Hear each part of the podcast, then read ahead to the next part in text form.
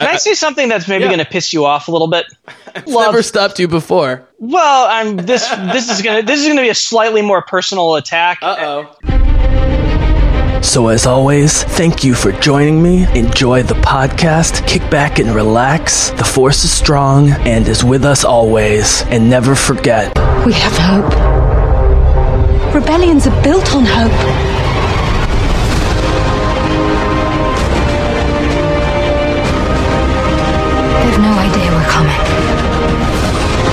Take hold of this moment. The force is strong. make 10 men feel like a 100. We'll take the next chance. And the next. You're rebels, aren't you?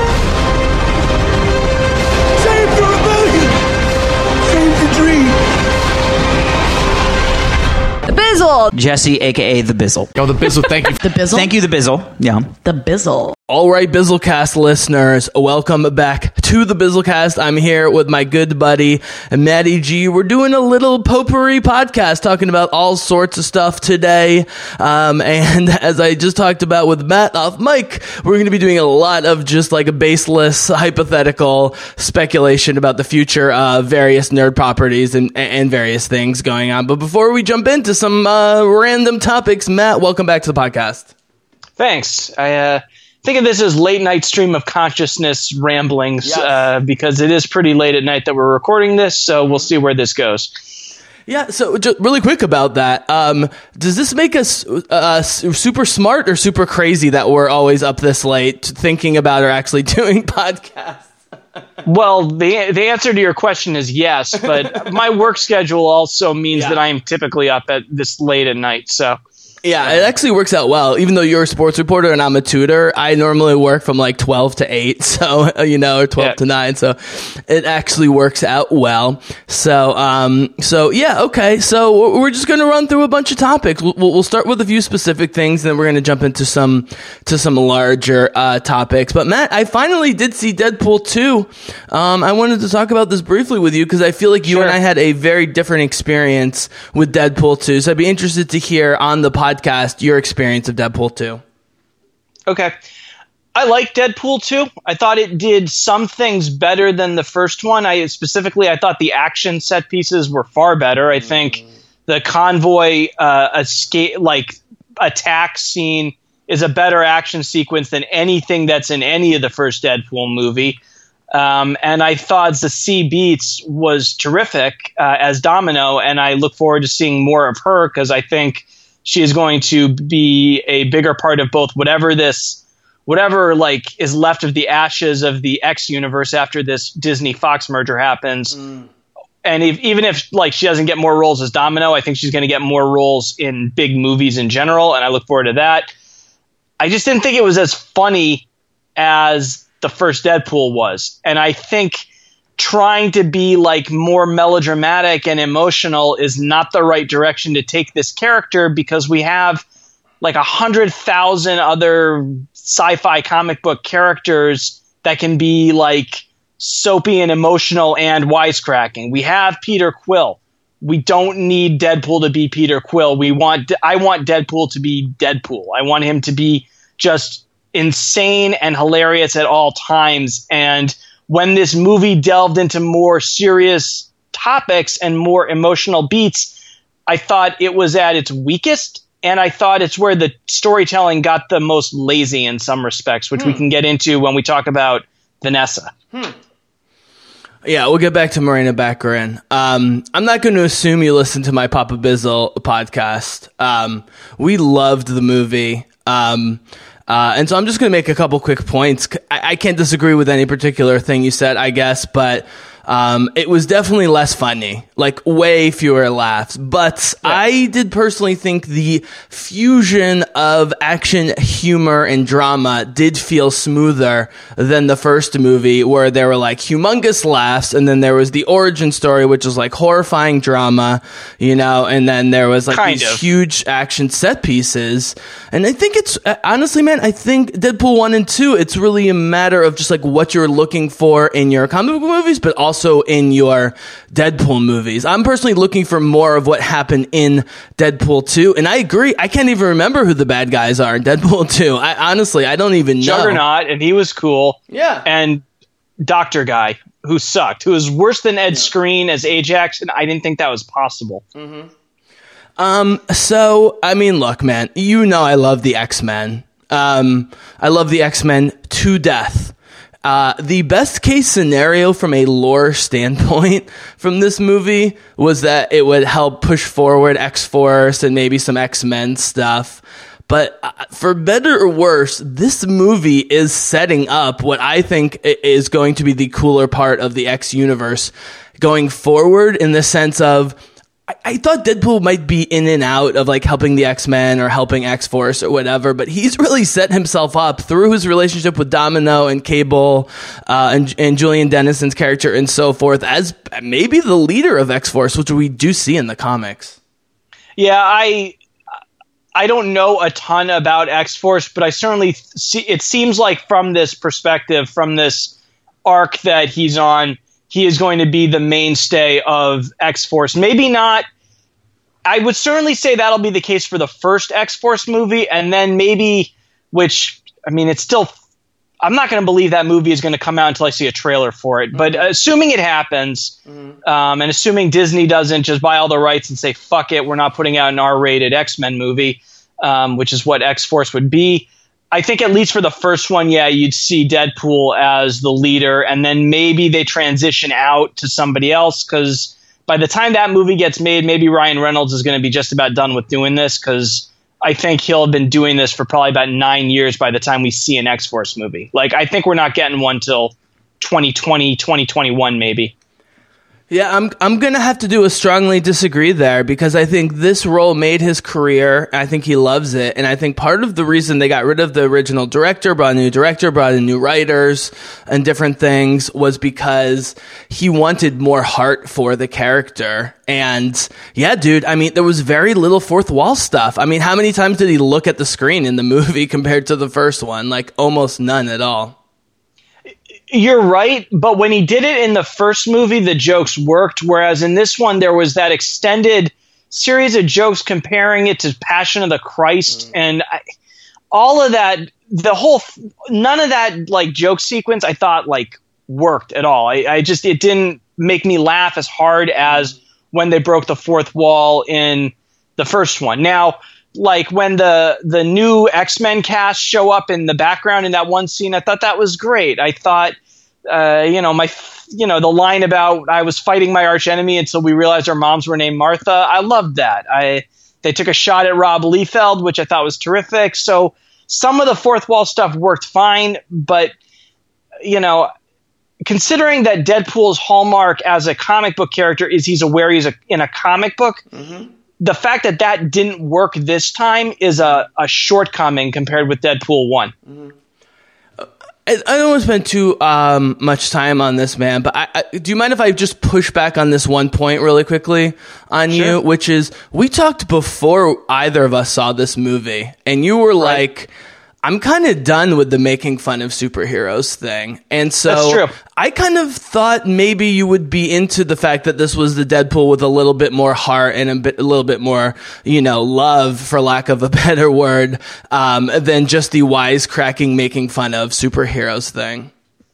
No, I um so what I meant when I said that and I did say that is when Deadpool 1 came out, we were 1 month away from getting a Batman v Super movie Batman v Superman movie that I was already pretty resigned to knowing was going to suck even if I did as much as I could to avoid reading reviews. And I, I, I really tried to see that movie with an open mind, but I was pretty confident I was not going to like it by that point. We the last two Marvel movies before Deadpool were Ant Man, which was mm. good but forgettable, and Ultron, which most people will consider was a little bit of a dis a letdown compared with the first Avengers movie. I know you disagree. I don't want to get into it. So I was really at a point with Deadpool one where I needed something to really tear the genre a new asshole, and I mm. thought the movie, the mm-hmm. first Deadpool movie, did that pretty successfully. Mm-hmm. But now I'm coming off of Black Panther, mm. Avengers Infinity War, and Thor Ragnarok, and I'm feeling pretty upbeat, and he and the fucking the TV shows have been good too. So I'm not feeling like I need to have superheroes crapped on quite as much as I did, you know, two years ago. And we're seeing death. And one of the things we talked about in our Deadpool review was that they killed people, and that was very refreshing. But we're seeing people die at a pretty good clip now in the last couple of these Marvel movies. Um, so I feel like the genre is in a better place than it was two years ago. And so, yeah, the need to have Deadpool be the outside character crapping on it isn't as strong. Mm-hmm. But the solution to that is not to turn Deadpool down a path that p- makes him more like all of these other superheroes. As I just said, we have the wisecracking but also emotional and immature and mopey superhero. His name is Star Lord. We already have him. We don't. I didn't need Deadpool to become more like Star Lord. If they were going to make a Deadpool 2, I wanted them to keep the specific characterization of Deadpool that made him unique. And I think this movie made him less unique. All right. C- Can I make a couple points on what you said? Because you just dropped a lot of, of sub, uh, substantive stuff.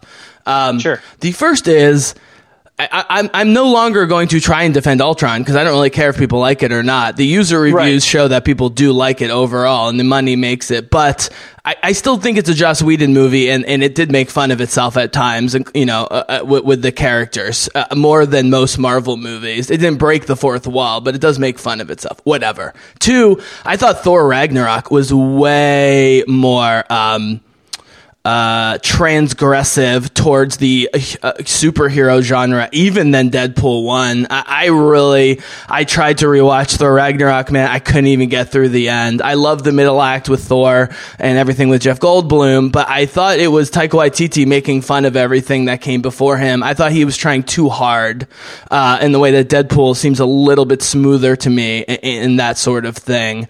Um, so Can I say something that's maybe Yeah. going to piss you off a little bit? you you love- never stopped you before.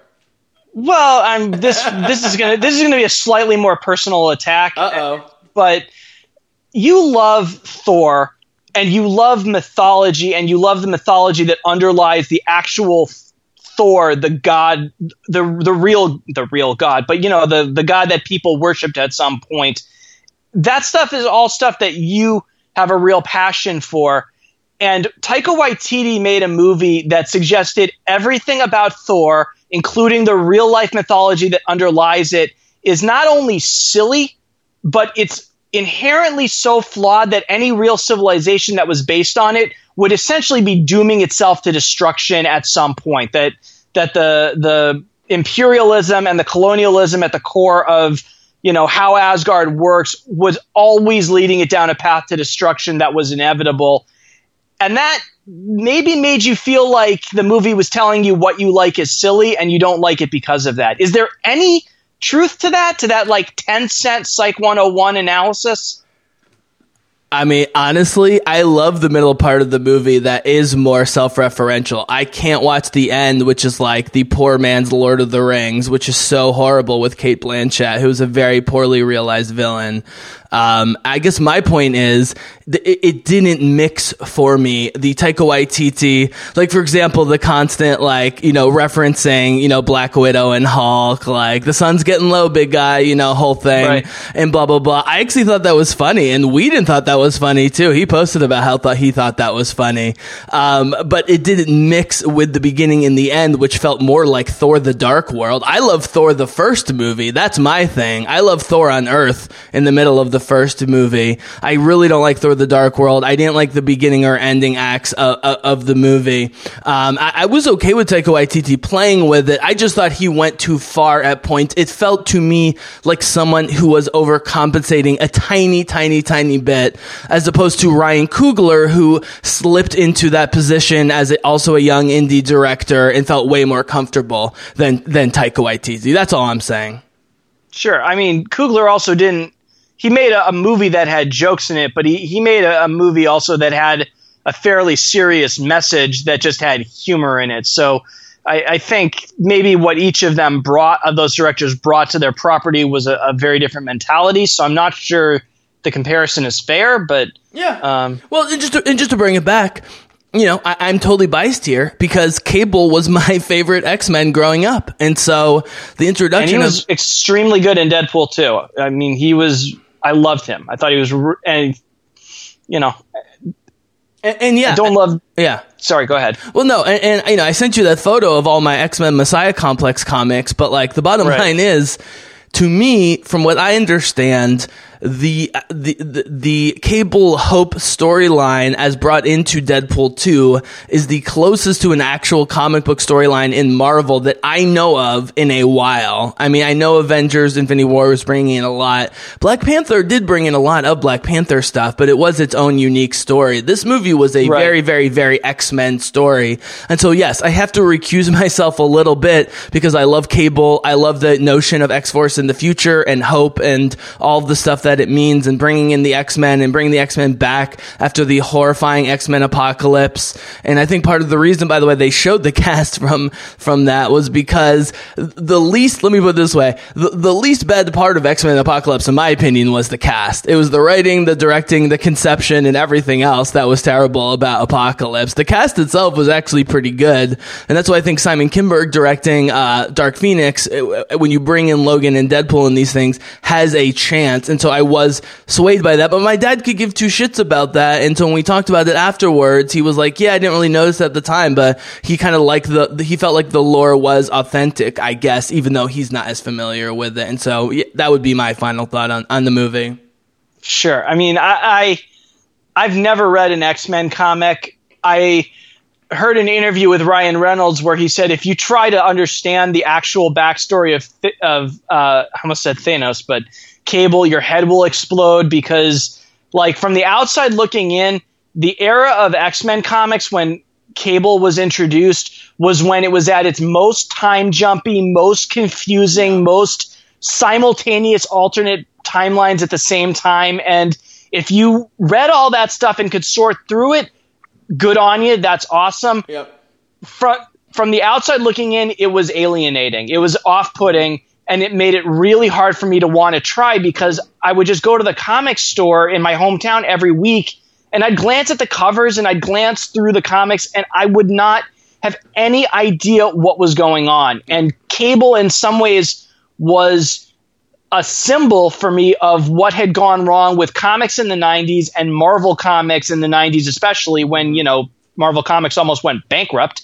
Uh, and so, like, to strip a lot of that down and simplify Cable's character and his origin and his motivations into what they did with Deadpool 2, I think that was the right way to go. Um, Well, uh, well, and it uh, probably made it easier for Brolin. Yeah. Well, a- a- and by the way, X Men Messiah Complex started in 2007, and it was a spin off of Okay. the House of M.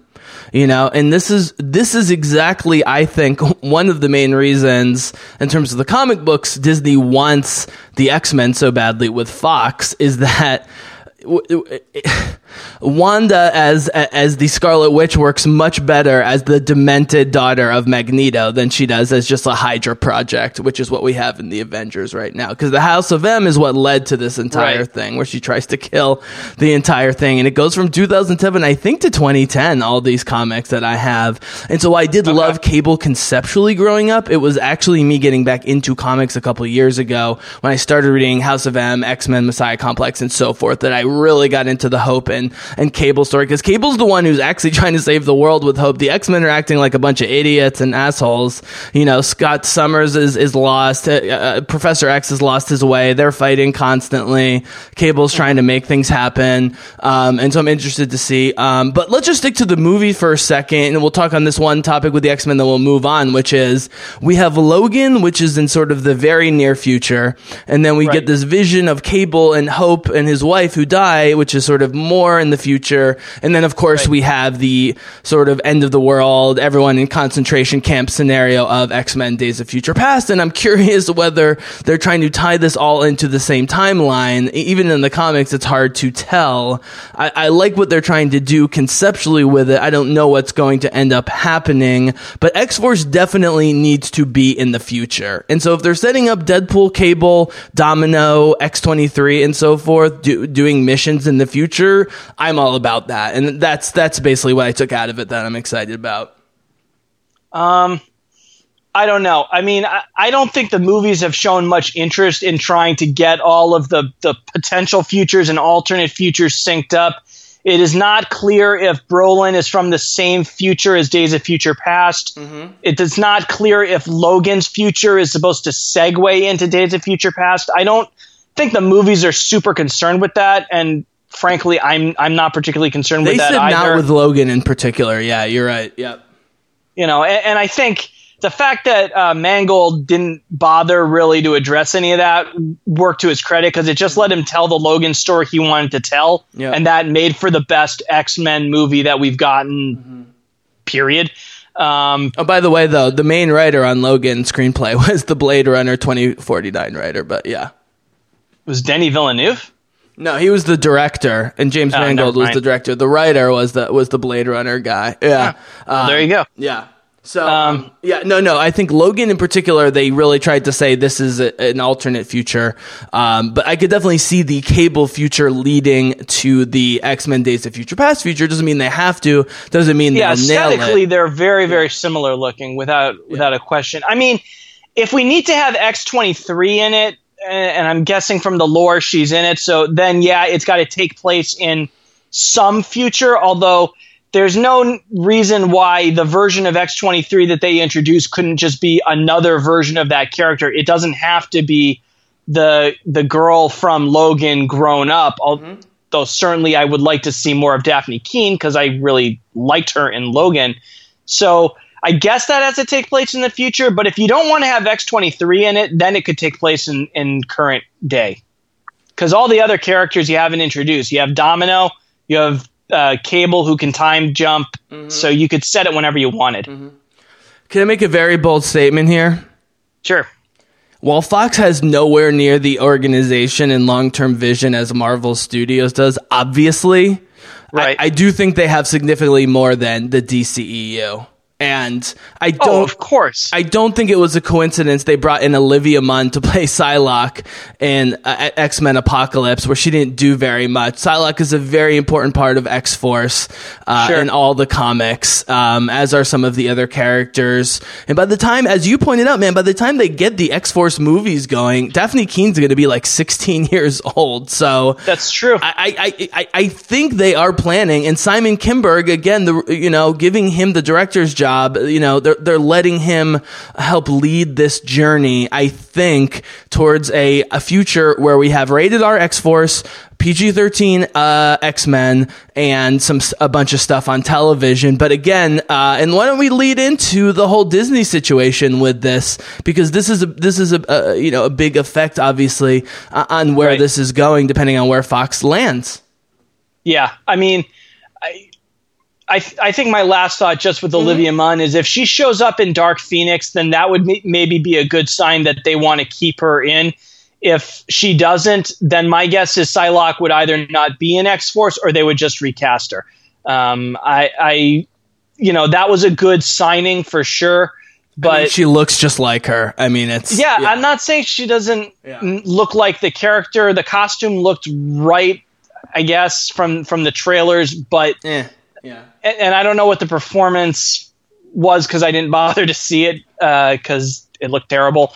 Um, Well, she but was mind controlled by the next one- Apocalypse, so you can't really. right? I, yeah. yeah, yeah, yeah, I mean, by Ivan Ooze. If she's not in this new one, then that would suggest to me that they're not really thinking she's in the long term plans for X Patrol or X Force. Yeah, it would the, be the- weird. the point is they're at least trying to get a plan going forward, which is more than I can Yeah. say about DCWB. Oh, oh, without a doubt. DC has had one movie that was good in spite of its own complete managerial incompetence when it comes to this uh, its comic book adapted movies. I, I don't know why they are so bad at this, but they are really bad at this.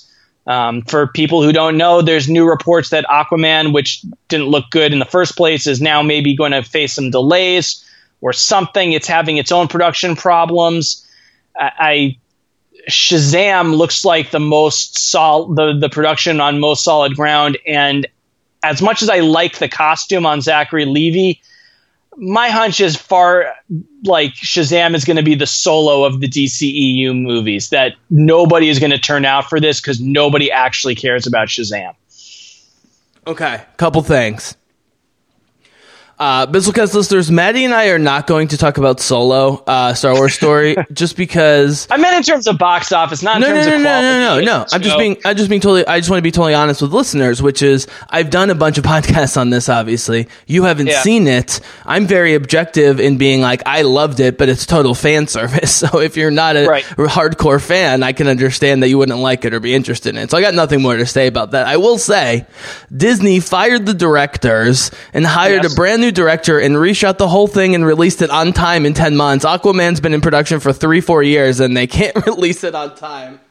Sure, and that's to say nothing of the Flash movie, which I think has gone through four directors at this point. I, I think Why do you think that is, by the way, Matt? Because you and I were both ready to hate Ezra Miller. I personally liked him in Justice League. We haven't talked a lot about this, but it doesn't seem like. uh, Look, let's put it this way: it seems like Ezra Miller has enough potential to keep a director on that project. Yeah, I, with this is all baseless speculation, but it seems to me that the DCEU is run by focus groups, and mm. the W the people who are in charge of the DC films. And I guess that includes Geoff Johns, which is weird because he does a good job with TV show and comics. So I don't get why movies aren't working for him.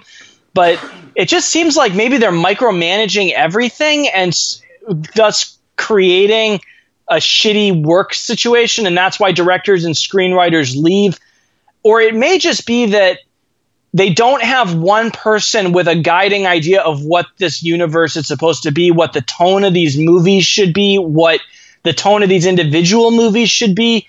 And because of that, they just keep hiring people, mm-hmm. say, make this movie. Then they don't like what they make. They don't give them any direction, and then they leave. I, I mm-hmm. so it's either too hard to work there or too confusing to work there or both. That that's as So- far as I can tell the situation. I, Um, I, I just want to run a thought by you uh, along these lines. I brought up on other podcasts, but I just want to uh, bring up here again, which is I can see, let's say Aquaman releases on time and does okay. I can Right. see a path forward where Aquaman does okay, but I Sure. cannot foresee a best case scenario where this movie makes not only a lot of money, but sets up both future solo movies and future team up movies based on Jason Momoa, Amber Heard, and Nicole Kidman. I just can't see it.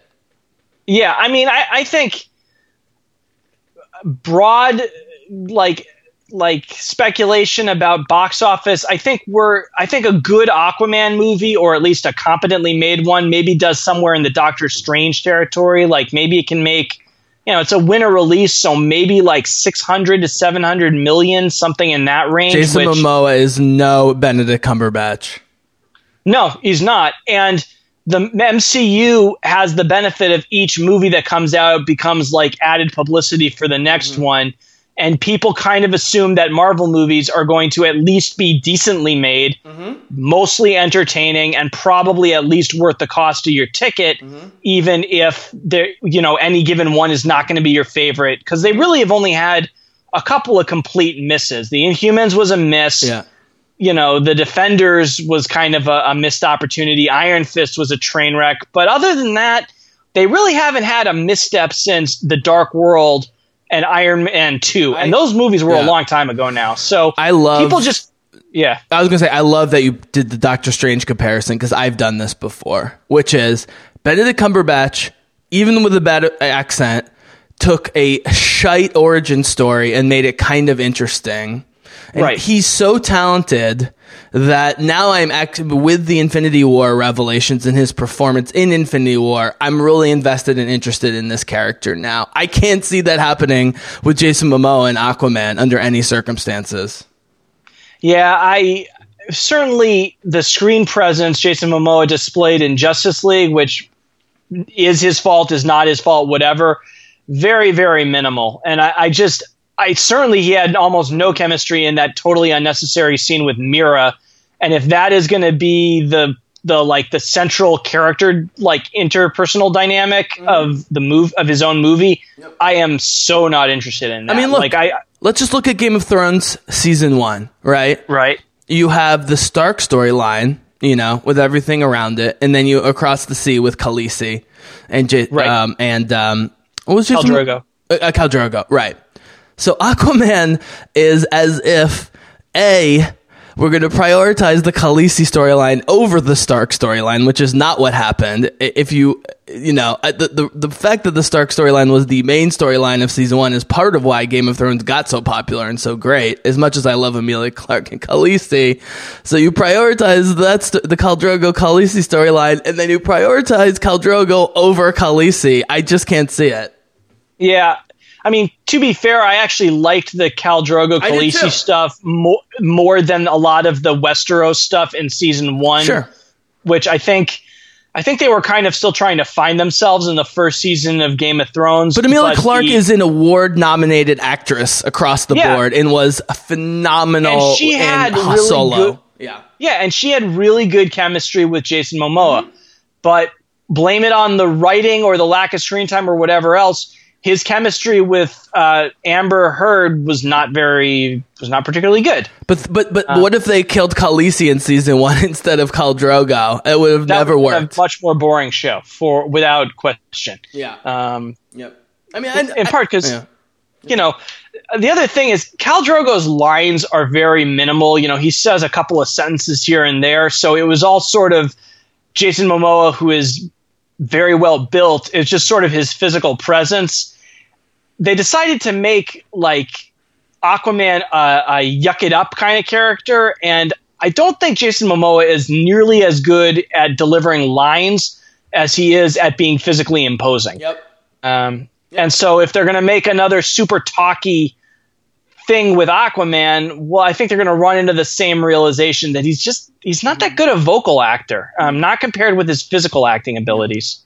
A- And look, don't jump all over me, but you know I actually like the Justice or some a, a- a decent amount of things in the Justice League movie, even though there was Yeah. a lot of problems. I did like it, but I agree with you and many other people's that people that uh, Aquaman was was the weak link, and I think the rest of the team had pretty good chemistry, e- even with some bad writing for Wonder Woman at points and so forth. The rest of the team had pretty good chemistry. If you had just had Aquaman sort of come in at the end as like the extra muscle that they needed to win, it it would have worked much better. I do blame that on the writing more than him, you know, and he's even complained about the writing in, in, in Justice League, and, and I'm I understand that, but I agree with you. He's a physical actor. He does have charisma, and he can be very funny. He can be very physically imposing, but as a lead actor for an entire franchise, as I've said, I, I feel like Amber Heard has to be the unsung hero for this movie to work, and I don't know if that's going to happen. I have no idea. I mean, she got one line in Justice League and didn't deliver it very well, which is not enough of a sample size to judge her. Um, I mean that that that whole scene where they go to Atlantis for 30 seconds just so they can show Steppenwolf stealing the cube. That entire scene did not need to be there. I, I wonder if they put it in there only because they had to give Amber Heard one scene for like Yeah. uh, uh, SAG reasons or something like that. Um, so I, I have no idea what's going to happen with that movie, other than on that I'm not particularly uh, excited to see it and probably won't end up seeing it. Yeah. So as we talk, as we keep the baseless speculation podcast going, um, so let me ask you this: Is it possible that the love of forget what people think specifically about the first Wonder Woman movie? People love Gal Gadot as Wonder Sure. Woman. People fucking Yeah. love she, she. You know, she keeps She's winning the best awards. casting so far in that entire universe. She's one of the best casting decisions Zack, uh, Zack Snyder has ever made. Yeah, and, and just people love her. People absolutely love her. So is it one of those things where it's like it, is a blessing that they have Gal Gadot and they're making Wonder Woman 2, which should make well over a billion dollars finally for them if it's good, but at the same time it's making everything so much harder because the other actors are either not committed or not particularly good. No, I think it's unilaterally a good thing for Warner Brothers. Although I will say, in this political climate, I could see a situation where enough people are pissed off about something stupid related to Wonder Woman that they find some way there's some carryover effect that actually hurts its box office performance. Hmm. I'm not saying that's the right way to behave or anything like that, but if something like that happens, some kind of backlash against Me Too or or something, something, something, I I don't know how these idiots think. If that were to happen and it and it were not to make a billion or, or 900 million, that would not totally surprise me. It would be sad, but I mean, you got to admit that's something that could happen in this climate we're in right now. Yeah, I just think the fact that she's fighting in 1984 during the Cold War and there it's filming in DC, it seems like it's going to be a pretty patriotic movie. Actually, um, I could be wrong about that. Um, yeah, but the anti-Russian thing, people are going to spin that as promoting. I, I'm not. I'm not saying any of this is right, but I'm in my head. I can think of some right-wing asshole spinning some kind of message about how this is secretly all about Hillary Clinton and the Democrats' efforts to tie Trump to Putin. Mm-hmm. Like. You can hear this argument forming in your head, right? Even if it's completely Well, baseless and, and whack job, mm-hmm. it's going to exist, and I could see it having a negative effect on box office. Here- I'm just saying here would be it's my- a possibility. Here would be my counter argument, Matt, is that Wonder Woman came out June of last year right? and not only featured the most empowered female lead superhero we've ever seen on screen, but the whole Themyscira thing. And Right. she openly talked about men being kind of disposable and so forth. It was funny and it was cute, but she did say it. Um, Yeah. And then you have the They're la- nice for pleasure, but they're so, they're nice for re- they're needed for reproduction, but otherwise more or less irrelevant. And then you have The Last Jedi five months later uh, with, with a lot of empowered female characters, and that caused way, way, way, way, way more of a problem. Now, part of that is because the asshole uh, extremist Star Wars fans are, are even way Yeah. worse than the asshole extremist DC and, and Marvel fans, but I personally Yeah. don't think, unless Patty Jenkins goes way overboard, I, I'm not saying Wonder Woman's immune to it, but I do think that they are going to try and make their political themes more subtle than, than The Last Jedi. Um, we will see the results of that. Where they won't literally tell the fans kill the past. It's you know buried if you have to. That is certainly possible. I certainly would welcome that. I'm just saying in my own head, I'm hearing, I'm reading the the Fox News op-ed two years before it's been written. I'm I'm just saying, prepare for that possibility. Mm-hmm. Hope it doesn't happen. Hope we can all be a little bit more mature about how we talk about movies about made up people wearing silly costumes, but that could happen. Mm-hmm. Um, Can I look? and if yeah, and I wouldn't put it past Warner Brothers and their incompetence to misread what a, a like a what a weaker than they expect box office means mm-hmm. and make another bad decision. So I'm just saying there's like a doomsday scenario that I, I can't get past because I'm a fatalist. All right. Th- three quick points about this. One, the main problem, the the main uh, explosion post Last Jedi was the portrayal of Luke Skywalker and the interpretation of the portrayal of Luke Skywalker. Uh, two, the other problem of the Last Jedi in a lot of people's eyes was that the women were the bosses in every case in that movie, and the and the and the men were hapless. And I even have complained a little bit, like about Poe Dameron, for example, feeling out of character and so forth, just to get a certain point across, or like how Rose and, and Finn's, uh, you know, story should have been more complicated and not just him lecturing him all the time. I don't really care because I'm a feminist and I'm fine with this stuff, but I can see where it's coming from. It was a little over the top. Um, but three, we've talked, you know, well, I don't say we've talked, but I, I've talked, I think, with you about what I think what's great about Wonder Woman is that her power comes from her femininity. Whereas Rey is Until the third act. Right, but Rey, but Rey is, um, you know, Rey and, and the other female Star Wars characters are just women doing things better than the men as the men do it. I guess I would say, um, you know, Rey being the better Luke Skywalker or whatever. Um, and so I think Wonder Woman's character actually goes over better, uh, you know, with, with the mainstream because honestly, the amount of hate and trolling during, before, during, and after Wonder Woman was so much less than I was expecting, and I guess that's where my cautious optimism is coming from. I think that's certainly true.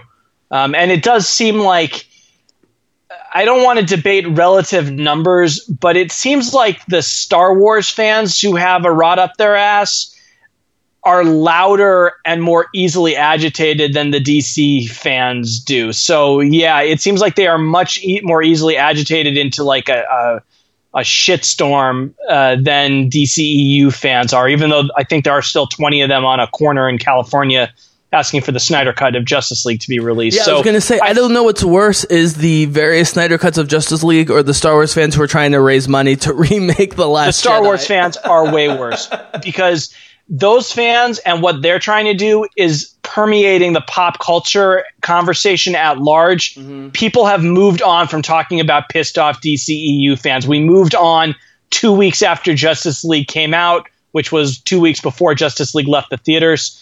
Uh, you know, DCEU fans, the shitty ones, are completely ignored except on their own little like subreddits where they yell at each other. Star Wars fans make news when they go crazy. You know, when they attack an actress on social media, that becomes a national story. I can't remember the last time I saw a CNN story on shitty DC or Marvel fans.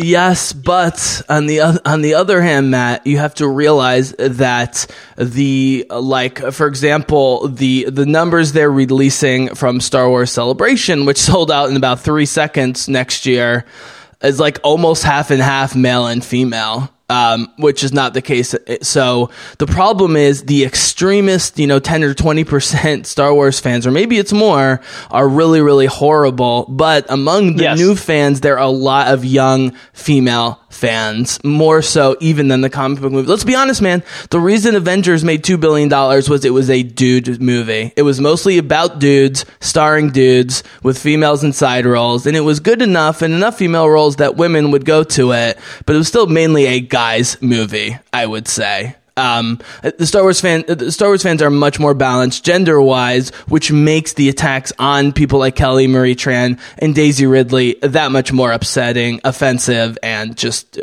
yeah, horrible. I, I mean, the take on Star Wars, I agree with completely. I don't think you can make two billion dollars if your movie is not attracting a lot of women. I'm I'm sorry, I, I just don't see it. I, I and I know lots of women who saw it and loved it. You know, you can call it a dude's movie if you want. Certainly, the leader in each of the little subgroups, uh, you know, that winds up doing anything in these movies is a male superhero, and and that is problematic. Uh, but I don't. I, The I only see- major dramatic character in Avengers was Zoe Saldana, eh, specifically so she could get murdered for Thanos' mission. yes, that is true. I mean. No, I'm just I'm just talking about num- I'm just no. Obviously, tons of women are seeing Avengers and love it. I'm just saying if you look at the numbers, it's close. It's more like 60 40 ish from what I've Yeah, seen. Yeah, if you actually Yeah. read a story that says that or not, and even if it is 60 40, I mean, what's 60% of a $2 billion box Yeah, office or 40%? I mean, that's $800 million Mm-hmm. In women going to see it. That's a, a lot, a lot of women. Yeah. So but, but, either but- there are lots yeah. of women who don't mind seeing a dude's movie or there's more to Infinity War than just calling it a dude's movie. That's, Mm-hmm. that's all I'm trying to say. No, but I'll, I'll- what what I'm saying is okay. Can I? I'll just bring it back to the Bizzlecast experience real quick, which is Right. for the Last Jedi, the four contributors that loved the movie the most uh, of my contributors was you, Alistair, Yeah. Brittany, and Jedi Geek Girl. Okay? Okay. Two of those people are women. One of those people is a gay, and the other one's you. Okay. Um, and so, you know, it, the fact that that was so was the, so strong in the female category was very, very, very, very appealing. And and I think as much as I love Gal and Wonder Woman, Rey has been a transcendent character for young girls and women and so forth. And that's why I think Agreed. as horrifying as this Kelly Marie Tran thing is, ultimately she's in the right environment and people, you know, are expressing, you know, in great numbers how much they love her and, you know, Disney's the right place to be for that. And I think, man, like to, to tie back to the DCEU, Gal's, I mean, she has the fucking uh, strength, the inner strength to do this on her own, but they better find some other female characters in the DC universe because if it's just Gal, it's it's going to be a tough ride. Yeah.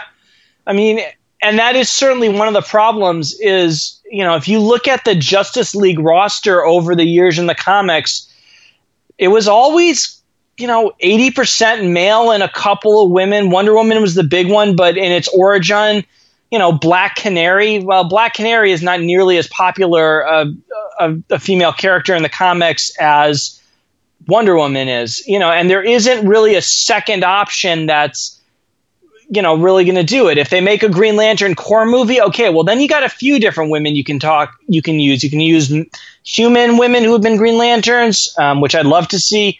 You got half a dozen different pretty well known alien ones.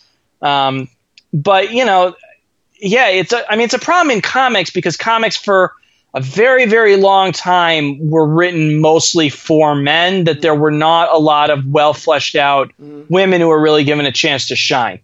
Um, it really, I don't think, was until like the 80s or maybe the 90s that we really started to see growth in numbers of like mainstream, like frontline women in comics. All right. Well, as the baseless uh, speculation podcast rolls on to the final segment, I have one specific question about the, the about Marvel, and then I want to ask you about some TV shows that I have no no idea about, but would Sure. love your opinion. So, really quickly, why do you think Scarlett Johansson has been so free of criticism, and even a lot of dudes who aren't normally into this stuff would love a Black Widow movie? Can I give you my cynical answer?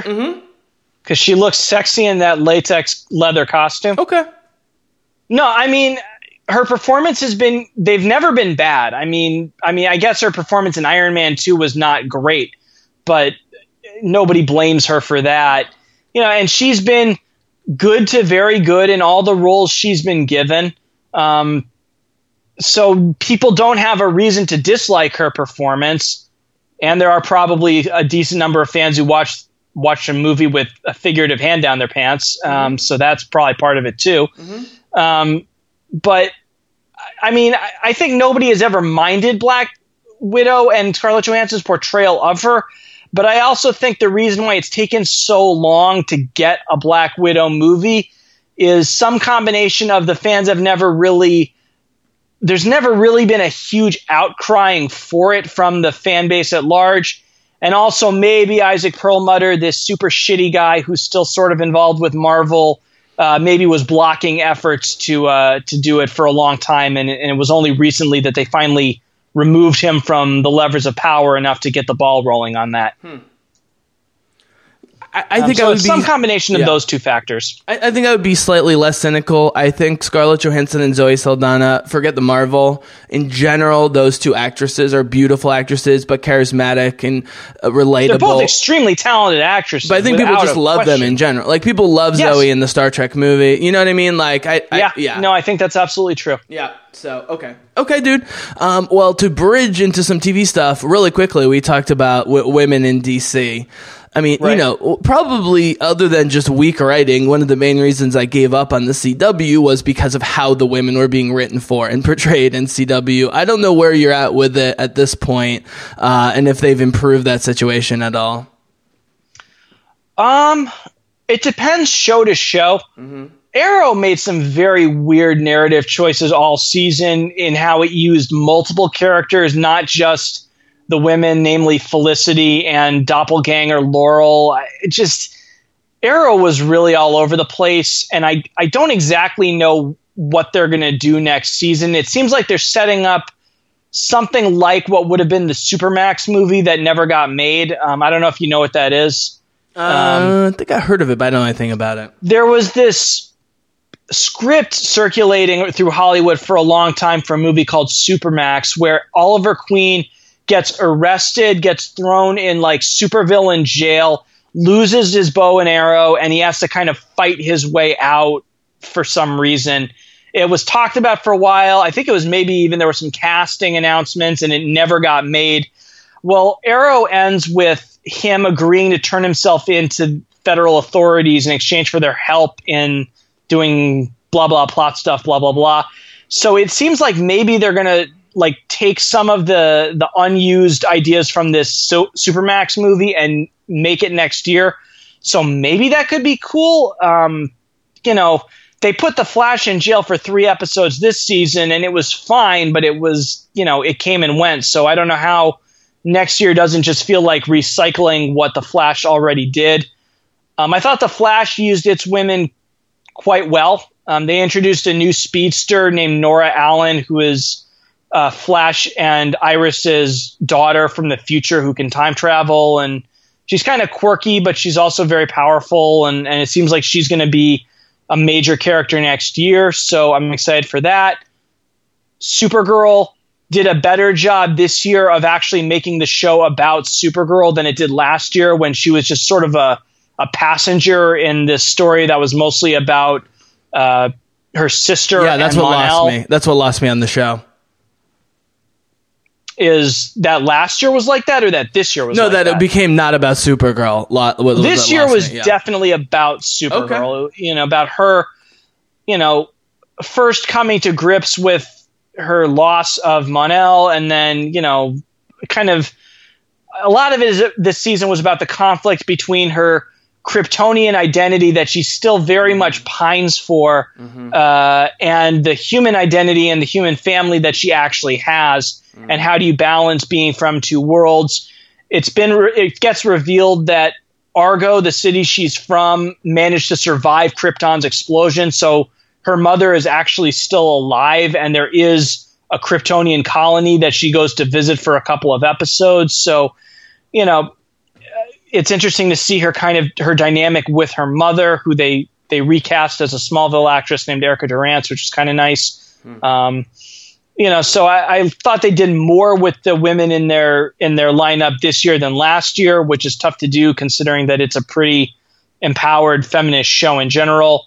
Uh, and Legends, I liked what they do did with the women there. So you know, it's it's 50 it's it's i guess each to each their own but I, I thought how most of the shows used the women in their in their uh, rosters i thought they did it better this year than last year Okay. Can, can can I be overly um simp uh can I, can I overly simplify this situation based on seeing various numbers of seasons and it's been like a year or so since I've seen Sure. them. You can certainly jump on me about this, which is Melissa Benoist when they're letting Melissa Benoist being Melissa Benoist, and Caity Lotz when they're letting Caity Lotz being Caity Lotz. That's and what they I'm- let caity lotz be caity lotz a lot this season Yeah. and this was the best season of legends by far That's what I want to see.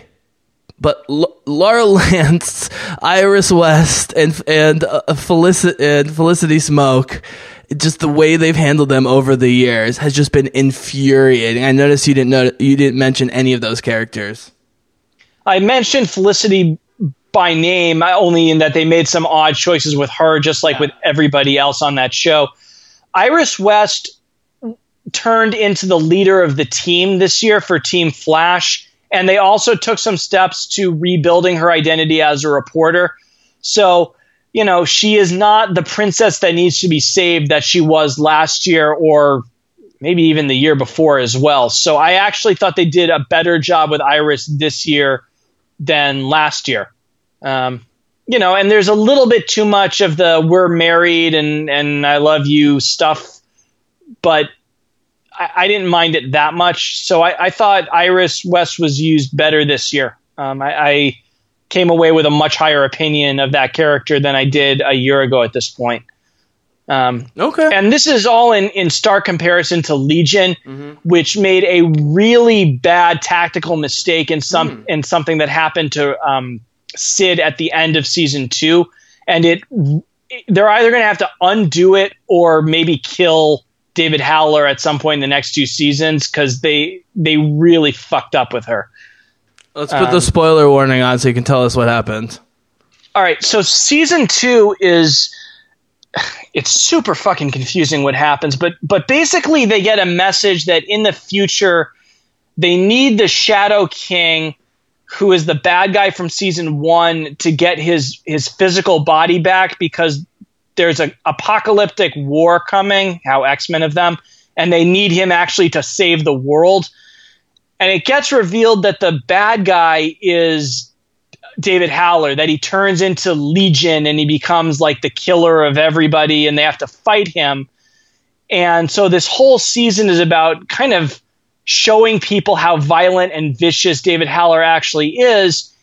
And in the last episode, Syd tries to um, shoot him and he stops her, and then he fucks with her memory to make her forget that she did that. And then when she's in this sort of addled state, recovering from this brain alteration, he has sex with her. And later in the episode, they put him in a uh, like a cage for a little while, and she says, "You drugged me and you had sex with me." And his whole defense is, I, "I'm a good person. I deserve love." And it's all this, you know, competing narratives. But if you watch the scene, there is no way to think what he did would not be considered sexual assault, rape, non consensual sex, whatever words you want to use for it. He, you know, he basically rapes Syd, and it's very hard to have any sympathy left for his character after that. So moving towards next season, they're going to either have to cut all the emotional weight out of that act by undoing it, or like uh, that didn't happen. The Shadow King made him do it, or something. Or he's going to have to be the full-on bad guy, and they kill him. And it seems like three seasons in is very early to be pulling the trigger on the kill your main character plot device. Well, like this was a big tactical mistake by mm-hmm. Noah Hawley Well, hopefully, if Disney buys Fox, then Jessica Jones can snap his neck.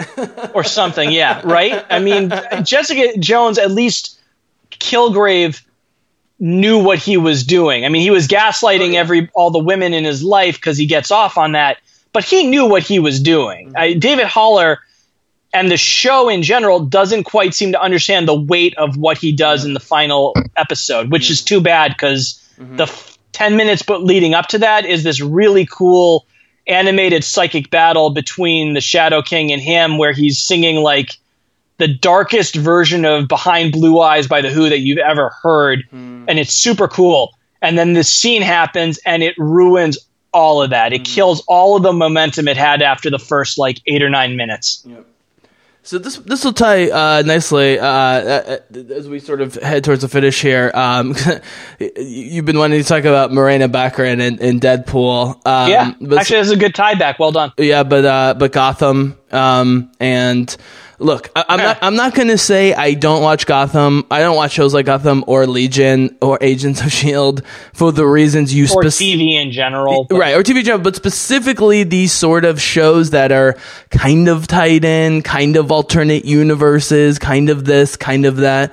Right. With something as bizarre as X Men, again, I can speak more on X Men than Batman and stuff like that, but like you have to go for it, you know. And Yeah. like whether you agree what that Deadpool should have go- gone for it or not in Deadpool 2, I think it should have. You'd feel less so. I'm sure people are split about it, but at least they just went for it. Like there's going to be an X-Men tie-in movie whatever. They just went Right. for it. Like this is the fucking X-Men. These side shows, these little, you know, little side shows that they do that are kind of tied in, kind of not. I mean, look, with the CW, it's just an alternate universe. So you just go with it. You're like, this is the Flash on the CW, and then we got a Flash in Right. the movies and whatever. That's fine. But these sort of tie-ins where they're like, I mean, do they think they're being like really clever, subtle, and artistic by like not telling us how tied in these things are or not? Like, it just pisses me off, and I want nothing to do with it personally. Yeah, I mean, and and that's a specific complaint I have about Gotham, and from what I can tell, it's a complaint I would have about Krypton if I bothered to watch it, but I just I, I can't with Krypton. Um, is I can't tell what version of Batman Gotham is building towards. It doesn't seem like it's building towards the Snyderverse. It takes a lot of its cues from the Nolan approach, but it doesn't seem like they're really. I don't think we're supposed to think David Mazouz is going to grow up in a Christian Bale.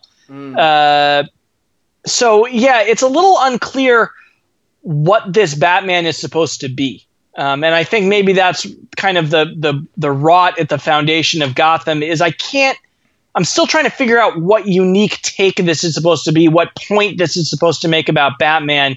They've already made so many choices with Bruce Wayne's childhood that are different from comics canon that there's no way this guy is going to turn into, you know, comics Batman or Kevin Conroy 90s cartoon Batman or certainly not Adam West Batman, but each of those I felt like had a had mm-hmm. something they were going for, mm-hmm. and I can't quite figure out what Gotham is trying to go for, other than being sort of a a, a collage and a not always well put together collage of all of these previous incarnations. Hmm. Um, without because like mm-hmm. you know Cameron Monaghan's Joker is heavily inspired by Heath Ledger's Joker. but he's not Heath Ledger's Joker, and he's his aims are not quite the same. He's not the true anarchist that mm-hmm. Heath Ledger's Joker was. So, what is this Joker supposed to be? Um, Yeah. and hell, Jerome turns out to not even be the Joker; it's his brother. So it, it's, I, I don't know. I, mm-hmm. I mean, that is the question with Gotham, especially, and I guess maybe Krypton is mm-hmm. what sto- what is the story you're telling about these characters, and why are you telling it? Um, So specifically about Batman, uh, one quick observation and one question for you. Um, one quick observation is whatever you think about the Arkham Batman games and the Telltale Batman games, what's great about the video games is that you just are Batman and you get to decide what kind of Batman you want to be. And they're not hung up on all this origin story bullshit, which you know I get sick of, especially with Batman. Um, you- you- Because how many times can you watch the Waynes get shot? At some point, it's just perverse. Yeah, yeah, and, and the video games don't dwell in it whatsoever. I mean, it, it, it mentions it and it can come up, you know, uh, when Cobblepot's been gone for a while and he comes back, blah blah blah blah blah. But like, no, Right. it just it, they don't get hung up on it with video games. You get to decide, you know, do you want to be the badass Batman? Do you want to be the humanitarian Batman? Whatever. Like, you can decide what you want to do. So I, I like that about the games. My question for you though is. Uh, was it a fatal flaw to say ahead of time and after the fact that the Dark Knight trilogy was completely removed from everything else, or is the incompetence at DC so bad that it didn't matter whether it was connected or not? I I feel like DC Warner Brothers didn't know what to do with the with the Nolan Batman movies once they ended. And yeah, they messed up because Batman v Superman there are a lot of visual clues that certainly seem like they were inspired by the Nolan movies and we know that Christopher Nolan had some probably minor role in producing Batman v Superman. So it seems like the DCEU can't get out from under the shadow of the Nolan movies, but it can't make a movie as good as Batman Begins or The Dark Knight or I mean even Dark Knight Rises, which I'm not crazy about. I love Dark Knight Rises. I know you love Dark Knight Rises. I don't think it's that good, but I think it's better. It's, it's like Ultron for me. I, it's just great popcorn comic book stuff for me. Go ahead. Yeah. Sure. I, I mean, I don't. I certainly think it's better than Batman v Superman or Man of Steel or Suicide Squad or Justice League. It's not as good as Wonder Woman. No. Um, But it is but better- it's yes. still the second best Yes. DC live action movie that we've gotten since The Dark Knight, and that's like fucking sad because The Dark Knight was twelve years ago Yeah. now. I think. Yeah, just really quickly, I will add Batman Begins is a bet, much better artistic ar- achievement. But in terms of like a movie that I just like to watch with popcorn on a random night, I'll watch Dark Knight Rises because just again, I get sick of the origin story stuff. But yes, I agree with everything you just said. Right. Speak of the devil, and he will come. I love Bane. I love them all. Yeah. Um, so, um, all right, dude. So here's, here's what we're going to do. I want to give you your piece about Morena Baccarin because we love her. I know you have something Right. to say. And then I want to ask you about one or two shows, uh, if, and then one or two movies, and then we'll wrap up. So let me give you your piece about Morena Baccarin, woman in the free, the refrigerator, so forth. Go ahead. yeah, Deadpool fridged Vanessa, Morena Baccarin's character, and if people don't know what that is, I'll explain it. The phrase comes from a com- a Green Lantern comic in the mid 1990s. Kyle Rayner has just gotten the Green Lantern ring. He got it like one episode prior. He barely knows how it works. He doesn't know anything about the war with Hal Jordan. That's like going to be he's going to be a key member of one year from now. He's basically just using it to show off to his girlfriend who just dumped him. She thinks it's pretty cool. He goes off. When he comes back, he finds that a bad guy named it's either Major Force or Major Disaster, I can't remember which, who he's never heard of. He doesn't know he has any enemies yet, but this guy has broken into his apartment, killed his girlfriend Alex, and stuffed her into a fridge. And he goes ballistic. The phrase refers to male superheroes, the women in their lives dying in usually horrible ways for no real reason other than to motivate them to be better heroes. Uh, it is a really, really, really lazy, shitty trope. It is common in comics. It happens in other fields uh, and other media outside of comics. It's not unique there, but it is boring and lazy and stupid and, un- and unnecessary. and we would all do well to move past it. And the fact that Deadpool did that, and then the guy who made the movie defended it by saying, "If you've seen my other movies, you know I like strong female characters." That's crap. That was a shitty way to treat Vanessa. And the fact that the end of the movie sort of makes it so that it never happens just makes it even cheaper and shows how lazy it is to fridge someone. Um, this was worse than killing Gamora by a pretty wide margin. And I really, it did put me in a weird headspace for the rest of Deadpool 2. My only counterpoint, I agree with everything you just said. It's fascinating the Green Lantern, especially because Ryan Reynolds shot the Green Lantern himself in the head at the end. Uh, but uh, my only counterpoint is the constant failure of the Bechdel test. It actually, I think, angers me more than Women in Refrigerator because we have to hear it over and over, we have to, Yeah. over and over again. Yeah, I've actually gotten out of the habit of judging movies by whether or not they pass the Bechdel test or not, because a lot of times it's essentially it, it works as a it, it works it has the opposite effect of what you think because it judges movies and characters that are feminist and empowering by choices that are outside of the characters or the actresses who portray them's control. So I I have really gotten away from talk, using the Bechdel test as anything. It's an interesting thought experiment to think how many things do fail it, but I think it's not the best actual critique of whether a film is Oh, feminist sure. or not. I, I, I actually am talking more about television. Like if I look at the CW, Same difference. If I look at the first like four or five uh, seasons of Arrow, the first two or three seasons of The Flash, when it's not like an immediate crisis, you know, when the Flash women or the Arrow women are talking with each other, it's always about men. And to be fair, the men are always talking about the women too. So Yeah. yeah. I mean, you know, there are a lot of are scenes where Supergirl talks to Alex about Mon-El, but there's scenes where Mon-El talks to Winn about Supergirl. So I know, but there's fu- something about Supergirl and, and, and something about Melissa Benoist with the Mon-El relationship. At least, again, I'm a season behind. But there was something about that, again, her being from another planet, never having a relationship. That, that, that was actually really interesting, more so than a lot of these relationships. I don't know. That just might be me. Well, I- I mean, we talked about it when we were doing Crossing Streams. Mon-El's portrayal and his character was a sort of atypical male in that he's not, you know, he's he's supposed to be a little jockish at the beginning, but he gets over that pretty quickly, and then he's, you know, he looks thin. He's not like some muscle bound jacked dude. He's not Jason Momoa. It looks like Paul Rudd.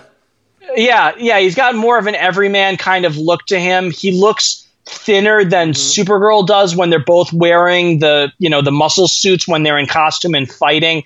So he look so his his look characterizes a different dynamic in their relationships. Mm. And look, people are going to talk to each other about the people that are significant in their lives. Mm-hmm. The the complaint people who follow the Bechdel test and really believe in it, their point is it's all the women ever talk about. um, yeah. And certainly the problem is when you have a show like Arrow where you have very few female characters, period, mm-hmm. there are very few opportunities for them to talk about anything mm-hmm. with each other. All right. Um, one quick observation about this thing, and ask you a couple of quick TV movie questions. We'll wrap up. My, but my my one thing is, I knew it was coming with Vanessa, and I knew that you would have this criticism, and a lot of people would, and I, I'm sympathetic. But what's interesting to me, and what makes this both less annoying but also more offensive, is he didn't even talk about it in the rest of the movie. I mean, Yeah. she dies and it leads him to want to adopt this kid because they wanted to have kids. And so that's kind of sweet but uh, you know other than the very end where he's trying to like bring her back from heaven or whatever it was just bizarre. It was i'm not saying it's better than other women in refrigerator situations but it was different uh, for me at least I, I mean, what happens after was different, but the act itself was the mm-hmm. same as mm-hmm. 95% of the instances of fridging that we've ever got. Bad guy shows up, bad guy kills girlfriend, good guy is motivated. But it wasn't John do- Wick. It wasn't John Wick. You know, John Wick Well, was yeah, but- specifically about revenge related to his wife, essentially, with the dog. Like, that's not what Deadpool ended up being about. I, I didn't think. They didn't fridge anybody in John Wick. John Wick is about a guy who is hurting because his wife died of cancer a year ago, mm. and these people kill his dog, and he resolves to kill everybody. And I will say in Deadpool 2, I really like. There's some line. It's like written by the guy who killed John Wick's dog or something like that, which I thought was pretty Yeah. funny. Well, well, the interesting question is: Is there actually a difference between the producer slash writers killing John Wick's wife to get a certain emotional reaction for the whole movie, and the physical killing of Vanessa in Deadpool? Uh, I- Yes. I'm not sure there's a giant difference. I, I think there is because John Wick begins with his wife having died. It's fine to have a character who has loss in his past. It's the violent death, and it's always, you know, it's get Barbara Gordon being shot through the spine and then maybe oh, sexually tortured by the Joker. It is Alex getting mangled and shoved into a fridge. It is Green Goblin snapping Gwen Stacy Gwen Stacy's neck or or throwing her off a cliff leading to Yeah. Spider-Man accidentally snapping her neck. Mm-hmm. You know, it is the sheer violence of the death mm-hmm. e- more than the fact that she died. I mean, mm-hmm. Look, one thing about superheroes, there's only like four reasons any superhero ever does anything, and the most common one is some number of dead people. Sure. You know, Spider Man is motivated by one person's death, Superman is motivated by a whole planet's worth of dead people, and everybody else is motivated by some number in between one and a whole planet. Yeah. So, you know, I- I think the solution is to have more uh, women superheroes as leads who are likely to have motivations other than a girlfriend who was killed horribly and Yeah. stuffed in a fridge. Yep. You know, I- I- yeah.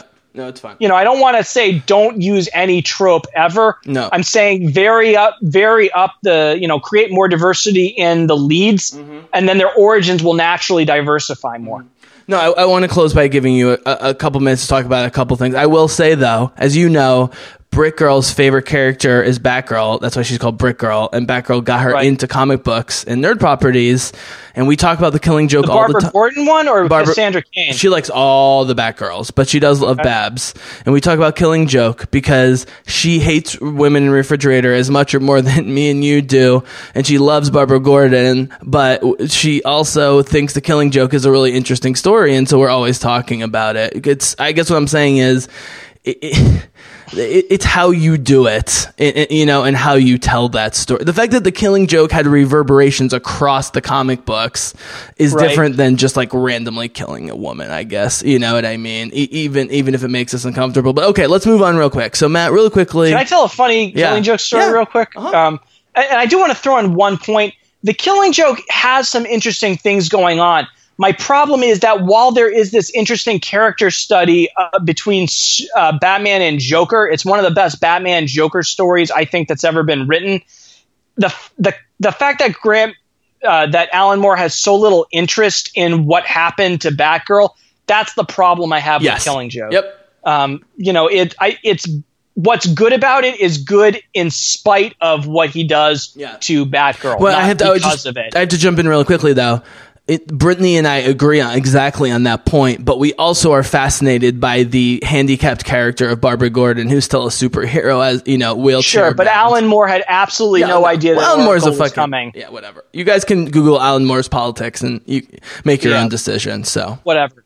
Um, so here's my funny killing Yeah. joke story. So I went to this show in Bo- Boston. It was this live action show with like dancing and performance, and it was called A Dark Night at the Asylum. And the plot was that uh, Batgirl and uh, Commissioner Gordon tour Arkham Asylum, and then a person playing Doctor Strange, uh, Doctor Hugo Strange. Yeah, there's a Doctor Strange in DC too. That's weird.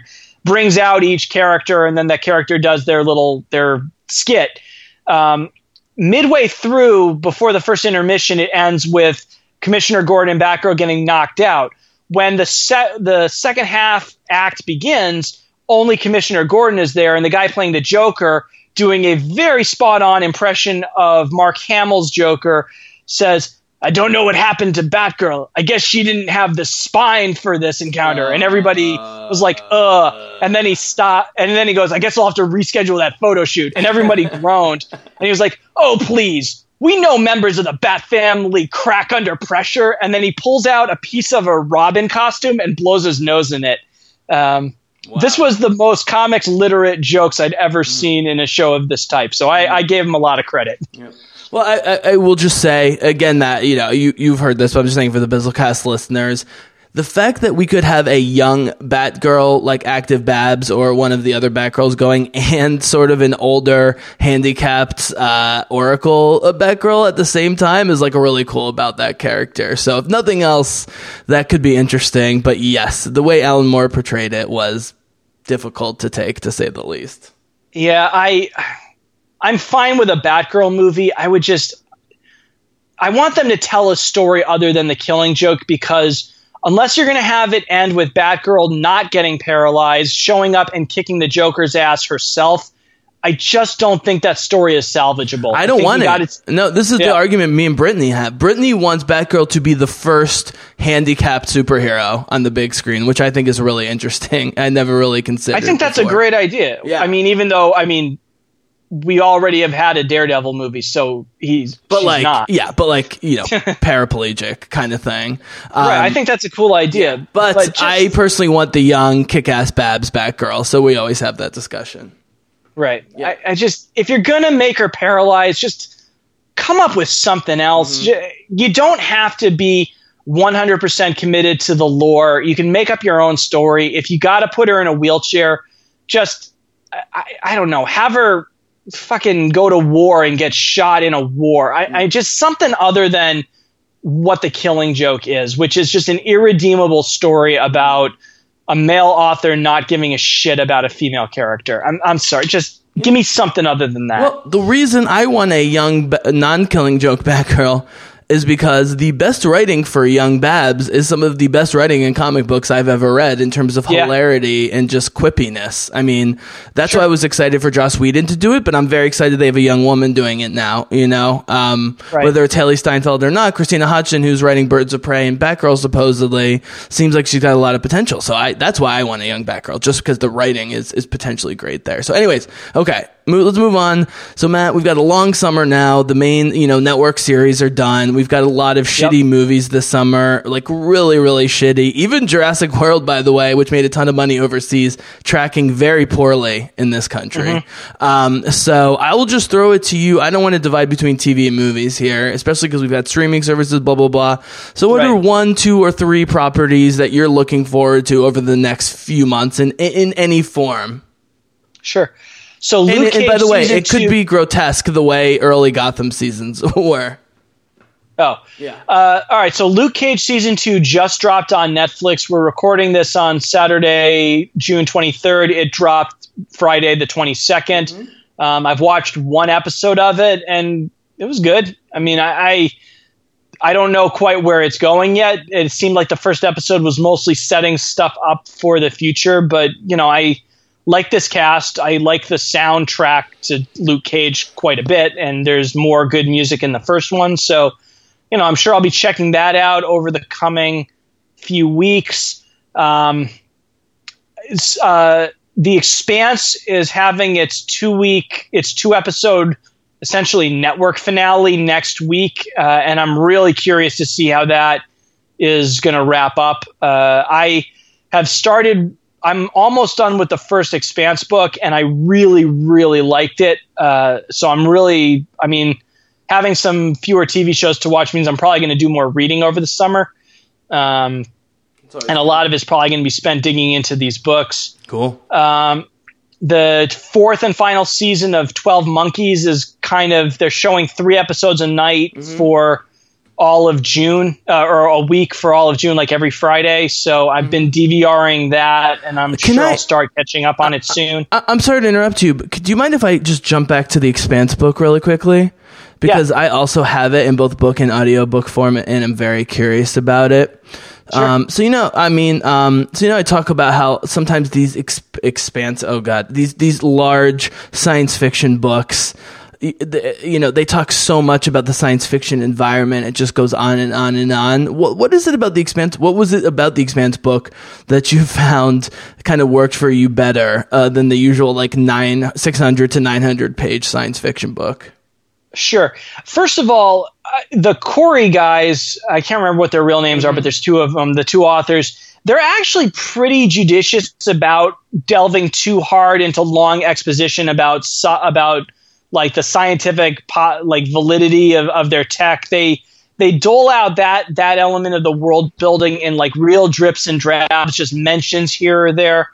Um, so you don't actually get bogged down with long descriptions about how their you know high speed travel system works or anything like that. There's not long discussions about the the the interplanetary politics between Mars and Earth. There's actually more of that in the Expanse TV show um, early on, which is probably why the show starts as slowly as it does. Um, and there's more of a noir feel to the first book that I think they didn't quite get right in the first season of the TV show, where Miller's investigation feels more like an investigation, and you're in his head because every other chapter is him as the POV character. It kind of it's him, then Holden, then him, then Holden, then back and forth. Chrisjen Avasarala hasn't even been introduced yet. I don't think she shows up until the second book. So you really get inside each of their brains and look at how they see the world, and I like that. Um, I mean, it's still You know- 600 pages though, so they must be talking is about something. pages. Yeah. yeah, they talk about a lot of plot. Like season, the first book is the first two seasons or the first season and three quarters of the TV show. You know, I can we get into some spoilers here? Yeah, of course. all right, the first season two of The Expanse begins with the attack on the station where the scientist is, where they're like studying the protomolecule, and Miller shoots him in the head. Um, and then the mid-season break for season two is crashing Eros Station into Venus. The first book of The Expanse is basically I think I have not quite done yet, but they've left on the Nauvoo to go and ram into Eros Station and try to crash it. So basically the first book is the first two seasons more or less of the TV show. Um, and so you know, it's a long book, but there's a lot that happens. You know, the escape from the um, the escape from Eros Station that happens at the end of season one is a good chunk of it's probably like 50 or 60 pages and it's very tense and very high speed. You know they have a good quick narrative style to them. Uh, and so it makes it a lot of fun to read Um, I have a final question that has to do a fun question that has to do with Star Wars, but I want to give you a chance here to talk about any other uh, properties coming up that you're excited about to tell the business. I mean, I'm sure I'm going to see Ant Man and the Wasp when it comes out in a couple of weeks. Uh, I'm not licking my chops to see it, but I'm sure I will wind up seeing it. Uh, I know you're a huge Evangeline Lilly fan. Yeah, right. Because I've done nothing but extol Evangeline Lilly. You know, I almost just said it's not her fault. That's this is the effect you've had on me. No, I it's not her fault. we'll see. We will see. If she sucks, we'll determine whether it's her fault or not. Um, yeah, exactly. Okay, Um, final question, man. Uh, yeah. 'cause I love uh, ending with Star Wars. I really appreciate you being on, guys. It's really late. Maddie and I did this last minute. Um, I had to bail on him the other night because I'm moving. My car broke down. I've been sick and all sorts of stuff, and I passed out at like seven o'clock. Uh, so Maddie's nice enough to come on tonight. So thank, thank you, Matt. Um, Yeah. I will say this though, man. Very, I, I did sort of uh, hint at this earlier. So you did like the Force Awakens. You weren't a huge fan Yes. of Rogue One. You really like Yes. Last Jedi, and you're not interested Yes. in Solo.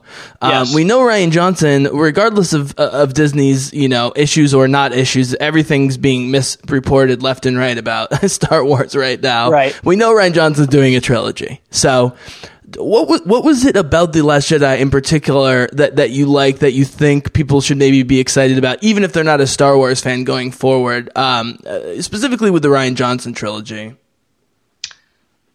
I liked that the Last Jedi had new ideas, even in a way that I didn't think the Force Awakens had new ideas. You know, I thought the Force Awakens, which I liked, was a remake of the original Star Wars movie. Uh, you know, what we call A New Hope, but it's not A New Hope. It's called Star Wars. That one, you know, and Rogue One did some new stuff, but the first half of it just kind of the, it made it hard for me to get really invested in the second half, even if the Scarif battle was awesome. But I liked that the Last Jedi had new ideas. It wasn't afraid to have new ideas. That it didn't. That Rian Johnson made a movie that had a point and committed to it, and it. Um, I liked the complexity of Rey and especially Kylo Ren. I thought that was Kylo. I thought Adam Driver's performance in The Last Jedi is maybe the best singular acting performance of any of these new characters in any of the Disney movies that I've seen, Star Wars movies that I've seen, so not Solo. Um, you know, I liked getting new stuff, and I that if and I like that it was humanistic. I like that it stopped treating the Force as these very binary, oversimplified ideas of good or evil, and one bad act is all that it takes. I mean, we talked about this in our podcast. You know, the the old idea of the Force is that if you do one bad thing, admittedly a very bad thing, that's it. You're on the dark force side of the Force forever. You can maybe be redeemed, but it'll probably kill you, which is kind of what the end of Vader was. Was he maybe achieved some measure of redemption at the end, and all it took was his life. Um, you know, I this the Last Jedi recast the Force as something where you can always use it. Your morality was going to change over time. Your needs are going to change over time, and it's okay to feel negative emotions, which the original Star Wars movies are very against. The idea that having any negative emotions has any good positive positive value. The Last Jedi was like, no, people feel anger, they feel guilt, they fear feel fear and sadness, and all of that is fine. You can still be a Jedi if you feel bad about things sometimes, or if you get mad about things sometimes. Mm-hmm. And considering most of us these days probably are mad or sad about something a lot of times in the a lot of days of the year mm. it's kind of refreshing to hear you can still be a jedi feeling the way you do all the time. Mm-hmm. I agree with all that, and the fact that uh, you know you could get so much out of a movie like that as someone who likes Star Wars but isn't a hardcore fan is what gives me optimism for the future. Is that they can make movies like this? It doesn't always. I, I mean, the, what's what's interesting is Last Jedi tracks great with some really hardcore fans, and also tracks great with some very casual fans. Um, Right. So for that exact reason, so that was great, man. Well, thank you so much for being on. Um, any last words for the Bizzlecast listeners? Um, I hope we'll have you back on soon. I, no, I mean i made my last point is if there's one lesson i hope disney learns from this mm-hmm. keep making new stuff. Don't keep going back into the past and digging in territory that we've already been in because there are less people who want to keep going back in the past than you think. Mm-hmm. And people will come out for new stuff more frequently and with greater regularity than they will come out for stuff they already kind of know about. I, I I hope that's the lesson I take from Solo is that was a movie that even you admit has a lot, a lot, a lot of fan service in it. But if you're not somebody who cares what the Kessel Run is, and I don't, and I don't even really care why he has the Millennium Falcon in the first place, there didn't seem to me to be any reason to want to see this particular movie. So maybe next time Disney keep making new stuff, keep pushing this universe forward. The past is dead. Kill it if you have to, but move on. Yep. Yeah, and just really quickly, you know, I, I think the major difference between between Rogue One and Solo was that well, Rogue One uh, technically was about the Death Star plans. What made it interesting to the people that liked it was all the new characters and the new story, whereas Solo was characters we all know about and just fan service explaining all sorts of various things that happened that we already know happen. Exactly. So if you're going to go in the past, give us new characters and new stories. But if you're not, then gonna yeah, go go somewhere totally else. Which or I- pitch yeah. it as something other than just a trip back in the past. Like we talked about this off Mike. Rogue One, the fact that it's the plot to steal the Death Star plans was not the central Yep. gimmick pitch during the marketing for Rogue One. Rogue One was a war movie Mm-hmm. set in the Star Wars universe. And that I think interested people more than here's the story of how they got the Death Star plans because I don't think as many people are interested in that it just Yeah. sight unseen. Yeah. I, I, I I don't care how they got the plans. They got the plans. Now they're going to go have their space battle. Yeah, I, I don't know what other lesson Disney can learn from a totally new gr- crew in Rogue One making so much more money and getting such better reviews across all fronts than characters we supposedly worship like Lando, Han, and Chewie. I totally agree with you. So uh, we'll see. We'll see. Hopefully, good for the future. So thank you, buddy, for being on. Um, as always, uh, do you want to promote any social media? Uh, you can find me on Twitter at, at Matt Goisman CCT. That's M A T T G O I S M A N C C T. Awesome. Well, thank you for joining me, and um, I'm sure you'll be back on a couple weeks so we can do a giant Aquaman update. Oh yeah, I, I think we're going to be following the Aquaman beat regularly f- from now until whenever it comes out. Oh, it's going to be our whipping post for months. Jesus Christ. All right, people. Well, thank you for listening as always, and for now, the Bizzlecast is out.